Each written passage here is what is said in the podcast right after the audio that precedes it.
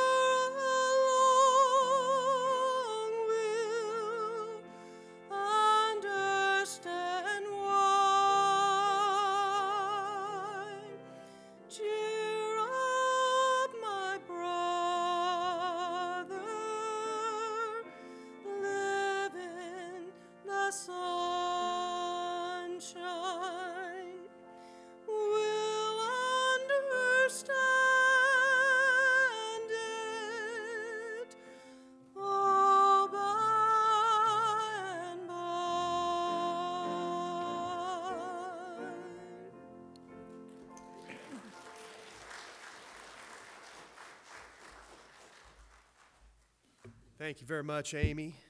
Really appreciate your beautiful voice and sharing it with us this morning.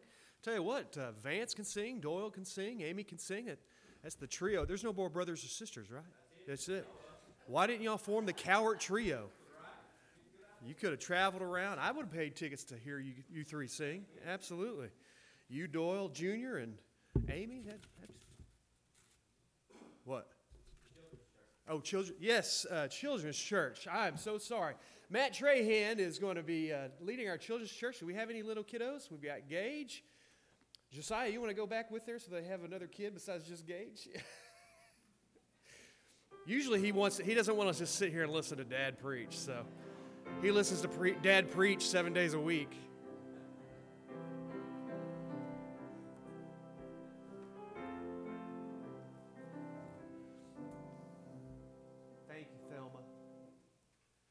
Bible or something opens the Bible, please open it up to Philippians chapter 2. Philippians chapter 2. Just going to be looking at one verse today, verse 12. Philippians chapter 2. There was a country song a few years back, and the chorus went something like this One step forward and two steps back. Nobody gets too far like that. One step forward and two steps back. This kind of dance can never last. Anybody remember that song? Anybody? Yeah. Now, I'm not a big fan of country or western music. I don't really listen to it. Uh, and I'm not going to put it down or anything like that. But that chorus, when I was a teenager, that chorus would get in my head. I'd either hear it on somebody else's car radio or it would be, I think it was used in a commercial perhaps even, I'm not sure. But anyway, that song, it would just stick in my head, the chorus, one step forward and two steps back. And I think the reason is is because that song, for me anyway, testifies my walk with Jesus Christ. You know, some days I feel like I would take a step forward. And some days I feel like I would take two gigantic steps back. When I make sinful choices, when I choose the wrong path.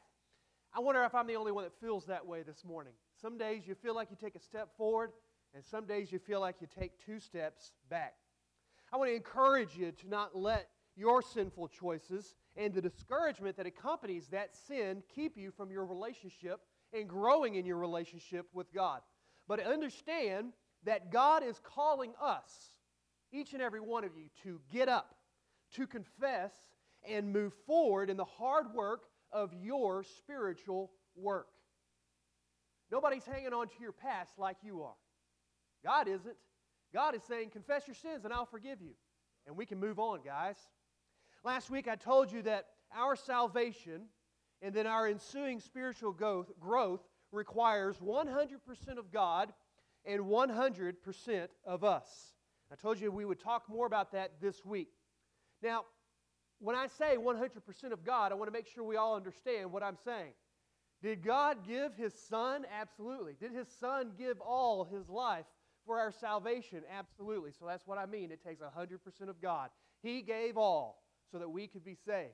And when I say it takes 100% of us, what I believe about salvation is we must surrender. We must submit to Jesus as Savior and Lord. I can't have Him save half of me and the other half stay in the world. I'm either saved or I'm lost. It takes 100% of us. And then our ensuing spiritual growth is the same way. Now, there are some theologies that will teach you that God does it all. All you need to do is just sit back, be passive, be quiet, and let God take a hold of you. Uh, sometimes you hear it like this let go and let God. And I've said that myself, but I always try to put it in context to mean by letting go, you are submitting unto God's leadership in your life. But I never would I would never preach something of the nature that says, you just sit there and let God do all the work. That's not the way it is. Then there are other theologies that teach the complete opposite. And the complete opposite is this you've got to do it all, it's all on you. God doesn't really do anything except saves you, and then your spiritual growth is up to your devotion and up to your discipline. I believe there's a middle ground there. God calls us to salvation. It is God that opens my spiritual eyes to salvation. It is God that even gives me the, the ability to have saving faith. But I must repent and I must call on the name of the Lord and I must surrender to Him as Savior and Lord. Then in my spiritual growth, it is God who provides the Holy Spirit to indwell me, to live within me, to sanctify, that is, to set me apart and to grow me spiritually. He reminds us, He encourages us, He convicts us, He gives us a kick in the pants sometimes.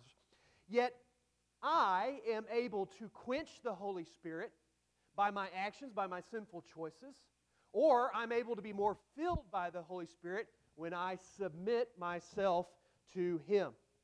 And so, again, our justification, our sanctification, our salvation, and our spiritual growth is a work of both God and us. Now, I wouldn't say that God and we, God and us, God and I, are working together as if in some sort of partnership. I have way too much reverence for God to say that somehow He is helping me or I am helping Him. That's not what I mean. It is not that God is lending me a hand or lending us a hand. And God, and we certainly are not lending God a hand. He, he, is, he is not weak that He needs our help for any, anything. But essentially, the word that Scripture uses is obedience, submissive obedience, working in cooperation with His leadership. And we will get to that word, submissive obedience, in just a moment. And so this brings us to our Scripture Philippians chapter 2, just one verse this morning, verse 12. Verse 12. Therefore, my beloved, as you have always obeyed, not as in my presence only, but now much more in my absence, work out your own salvation with fear and trembling. Let's just pause for a moment in prayer. Father, we thank you for this word. We thank you for your spirit being in this place. Father, I pray that you would get me out of the way completely. And Lord, we, we submit to you in prayer because we recognize it is not the words that I speak, it is your spirit that moves in us. So, Father, we pray that you would grow us, that you would change each and every one of us from the inside out. And let us not leave this place the same way that we walked in. And it is in your name we pray, Lord Jesus. Amen. So, the book of Philippians is one of the most encouraging books of the Bible, written by the Apostle Paul under the inspiration of the Holy Spirit. And the beginning of this verse is, is one of those reasons it's one of those most encouraging books of the Bible. It begins with a word of edification, of building them up.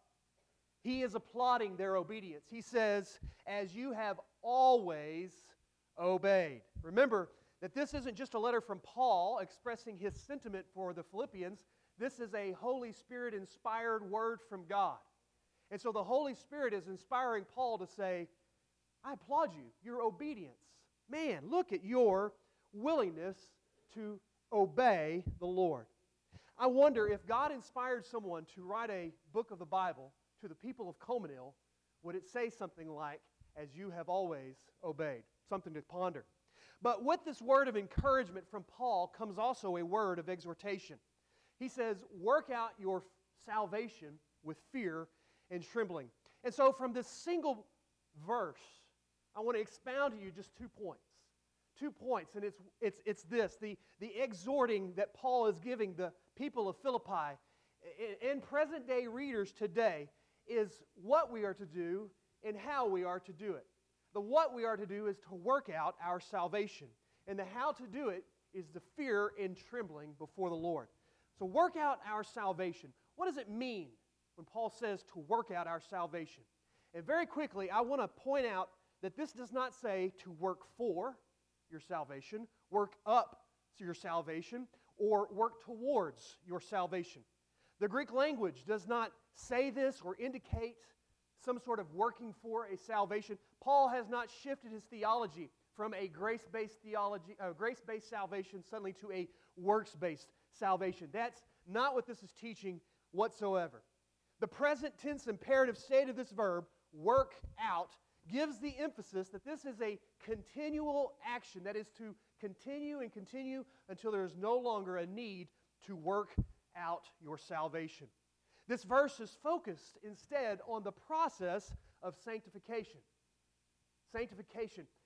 Hopefully you'll remember a few weeks ago we talked about how our salvation really can be broken down into three processes. Justification. That is the, the absolute forgiveness of our sins the moment we forgive or uh, receive jesus christ as savior and lord. That we are justified then there is sanctification this process of being set apart by the work of the holy spirit in us remember it is god who will carry us on to completion it is god that will carry us on until the day of Jesus Christ. That is that process of sanctification. The third one was glorification, which is when we receive our salvation in full, when we come into heaven. But this is talking about sanctification, the process where we are set apart, where we are to look more like Jesus and less like the lost world. So, what does it mean to work out your salvation in this process of sanctification? I want to give you two applications. The first one is this I, I want you to think of terms of working out to gain some sort of ability. For instance, physical strength. And that's not just limited to physical strength, but, but thinking about physical strength. When we work out, we do so so that the next time we work out, we're a little bit stronger. And the next time we work out, we're a little bit stronger, and so on and so forth. Uh, when marathon runners prepare to run a marathon, they don't just wake up the day of the marathon, they go out and run 26 miles. No, they, they work themselves up to it. They work their physical stamina up, they work their cardiovascular stamina up. They start running five miles, and seven miles, then 10 miles, and 13 miles, and they work up to that ability to run 26 miles. Uh, or how about a pianist? We all admire Thelma and Jules' ability to play these instruments. Did either one of you wake up this morning never having played that instrument before and walk in here and say, All right, I think we'll play this hymn?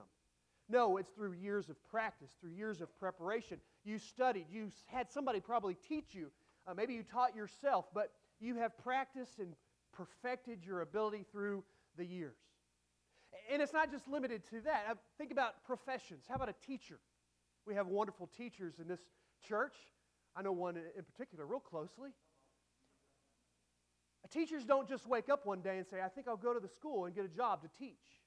No, they discipline themselves through getting an education and learning what they have to learn through the college process. They get their certification, then they begin teaching, and then they don't just sit there. They go through continuing education and where they uh, continue to develop their skill and their ability. And we've all probably noticed the difference between a teacher who cares and tries to become better and a teacher who just kind of sits there and says, All right, y'all get in here. We're going to read from the book today. Right? Not that there's anything wrong with reading from the book, but we know the difference between someone who cares about what they're doing and someone who just says, Well, I'll just figure it out. And so it's not just teaching, it's not just physically working out, it's not just playing an instrument, but really every every aspect of life requires hard work requires discipline, requires dedication. Why would we think that our spiritual growth would be any different? That it wouldn't require working out, that it wouldn't require discipline, that it wouldn't require devotion. When we work out our salvation, it is a matter of getting ourselves spiritually fit through spiritual discipline. The work we must do are those things that work out our spiritual muscles, if you will, and develop them. Because just like exercise, we must develop ourselves and become stronger and stronger. Last week, I challenged us to spend, if you don't spend any time in prayer right now, that you would begin spending just 15 minutes a day in prayer. The reason I did that is because if I told you go home and spend three hours in prayer, you would all get worn out and you'd never pray again. Kind of like if we go work out for three hours, you just start with 15 minutes. Just start with just a little bit. Just a little bit. And work up it's a spiritual discipline. Nurses, cattlemen, farmers, cooks, all other professions and aspects of life require work and devotion. Why would our spiritual growth be any different? But I want to give you another thought about this phrase, working out our salvation. And it comes from its use in ancient Greek literature where it was used to describe the work that miners do in a mine, where they are searching and working and doing the labor required to bring out of the mine the precious materials and metals that are buried within. And what's something else we call that which is buried within a mine? Treasure. Buried treasure. And so to work out our salvation could literally be seen as mining out, digging out the treasure that is in you.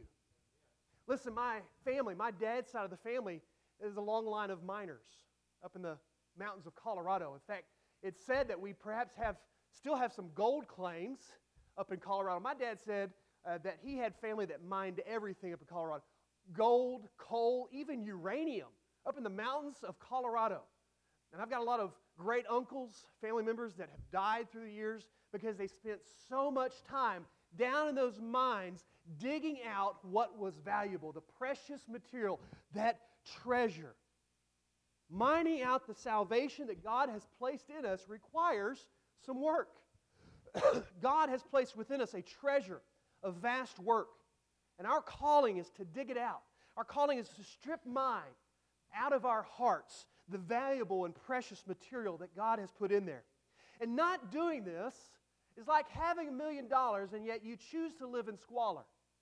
Not doing this is like you have a lifetime supply of Bluebell ice cream and yet you choose to, I don't know, eat dirt.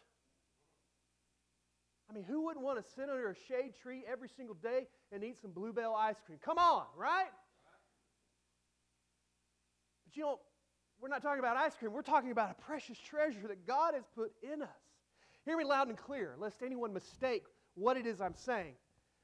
I am saying that everything you need for spiritual growth, to fight the good fight, to grow closer to Jesus Christ, is within you. But I am not saying that it is in there on its own accord.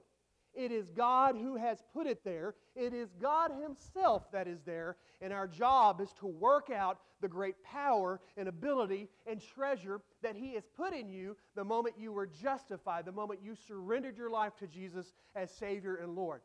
But if you have never surrendered your life to Jesus as Savior and Lord, then that treasure is not there. That salvation is not there. There is nothing to work out of you because nothing has been worked into you. And instead, there is a great need to surrender to Jesus as Savior and Lord. Because before you can work out your salvation, you have to have God put into you His salvation. You cannot work out what has not been worked in. You cannot work out what has not been worked in. And so, to work out our salvation is to work to the outside what God has put inside of us.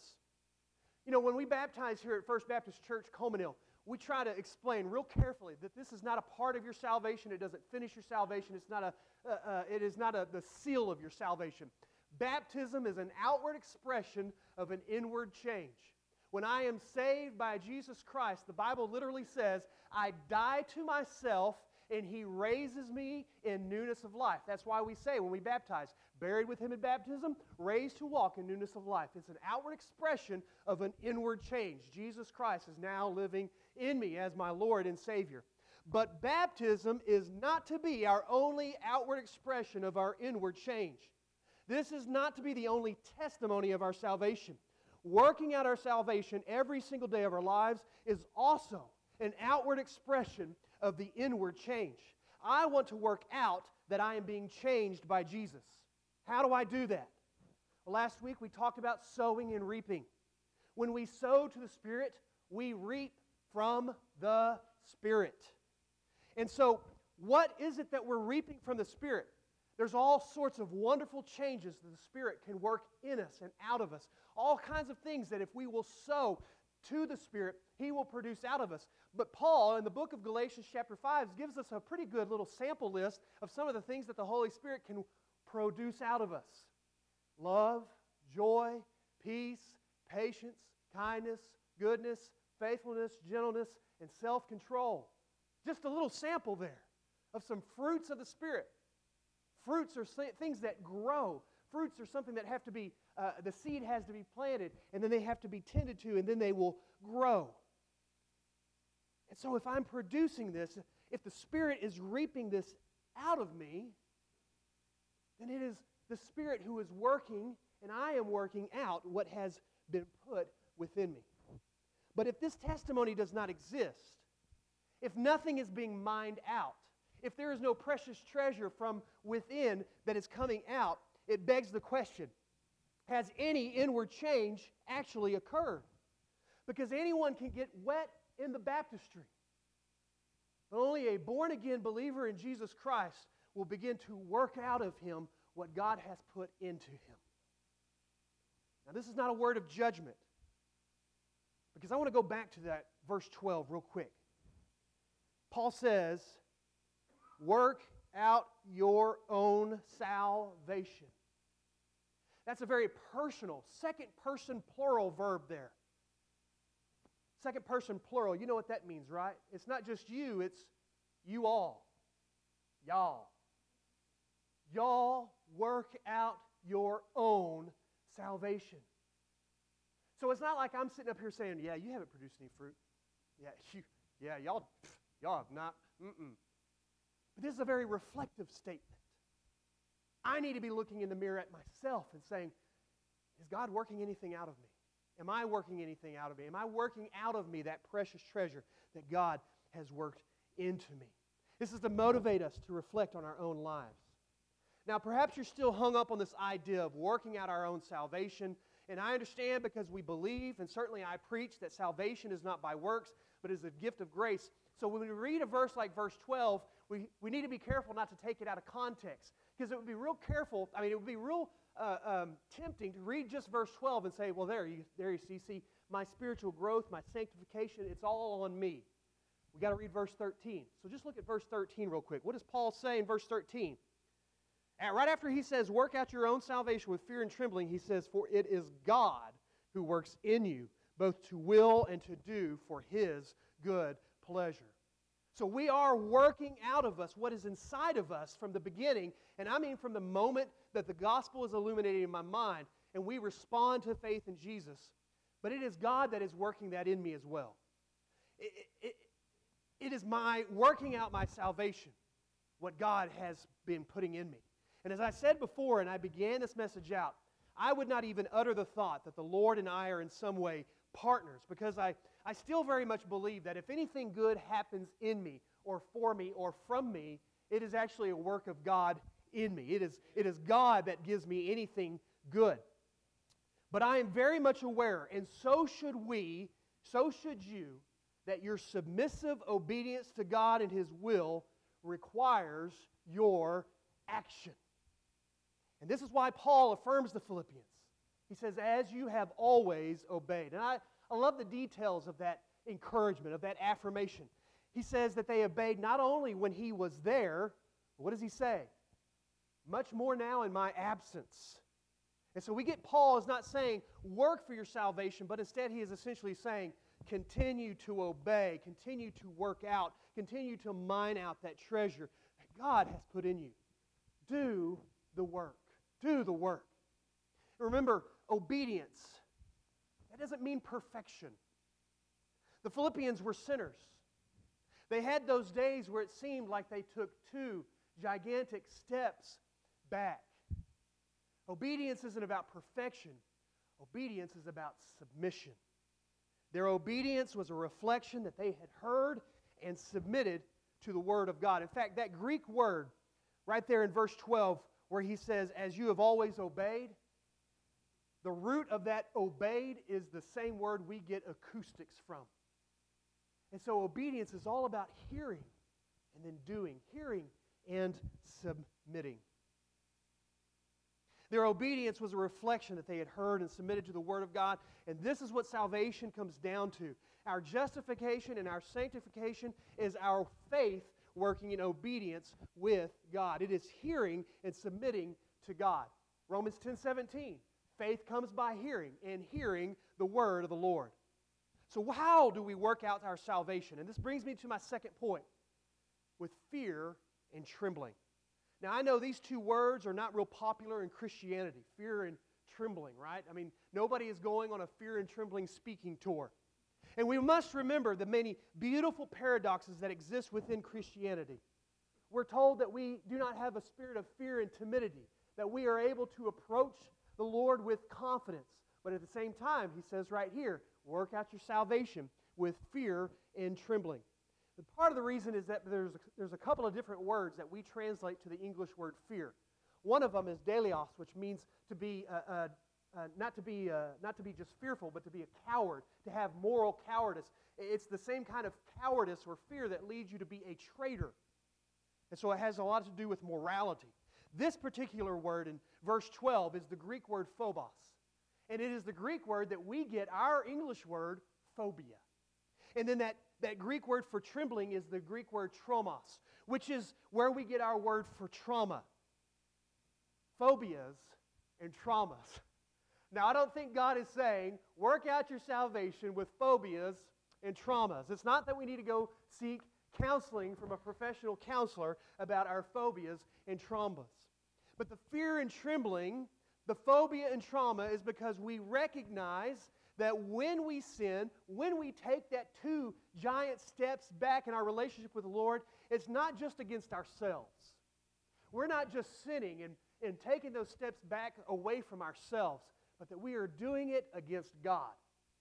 Fear and trembling because we recognize that we are working out our salvation all the while, verse 13, it is God who is working in us.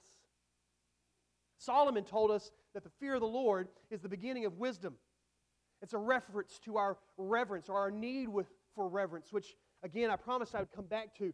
I would not call God my partner in my salvation because of my great reference, reverence of who He is and my understanding of who I am and what I am. But instead, the working out of my salvation in fear and trembling is an act of reverence and submissive obedience and worship. Obedience to God is worship of God. You cannot worship God in disobedience. Oh, you can come in here and sing songs and wave your hands and have a good old time, but true worship requires submissive obedience of our lives to God. Our spiritual act of worship, Paul says in Romans 12:1, our spiritual act of worship is to lay down, to present our bodies as a living sacrifice. Submissive obedience is the key to working out that which God has worked in us. And this was the example of Jesus and the teachings of Jesus. His life and his death were a testament of submitting to the will of the Father. In order to follow Jesus, we had to also lay down our lives. He said, You must die to yourselves every day, every day, to take up your cross and to follow Him. And that was an invitation to go and die. I, every day, I must do the difficult work of saying, Okay, Lord, I lay down my life in submission to you. It's even in the Lord's Prayer Thy will be done. Those aren't just words in the Bible in Matthew chapter 6, but that is a confession. I don't want my will done, Lord. I want thy will done, Lord. I want it done on earth as it is in heaven. I want it done in me as it is in heaven. And this is the first of two keys to being submissively obedient prayer. Prayer. You know how the Bible tells us that Jesus began his days? With prayer.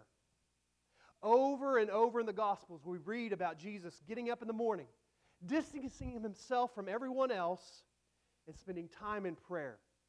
And we know that in those prayers, he was often spending time submitting his will to the will of the Father.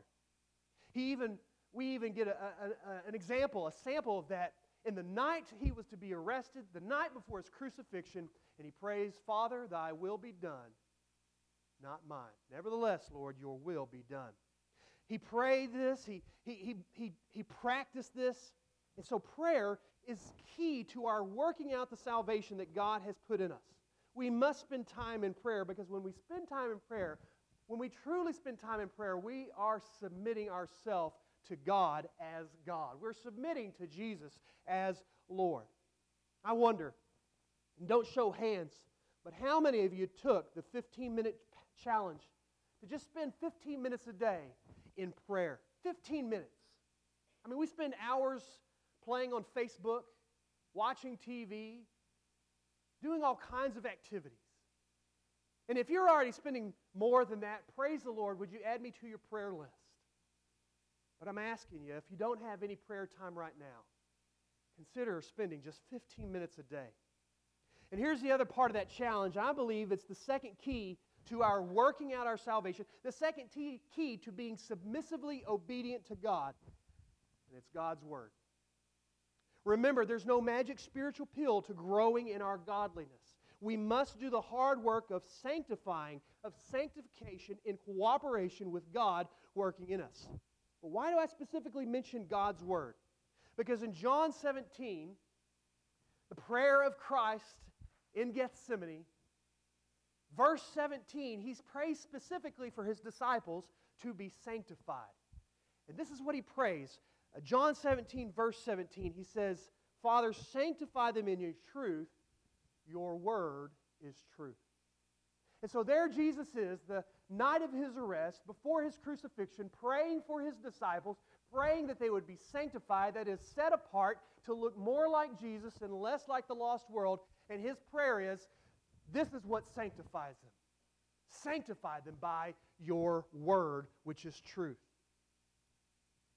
And you know, in those days, 2,000 years ago, they didn't have 66 books divided into two testaments, black leather bound with red letter edition and thumb index for, for easier searching. It is amazing to me what ability and capability and, and, and availability we have in 2018 they didn't have 2,000 years ago. The ability to sanctify ourselves by the Word of God in 2018 is so much easier, so much more accessible than it was 2,000 years ago when Jesus prayed that prayer. Sanctify them by your truth. Your Word is truth.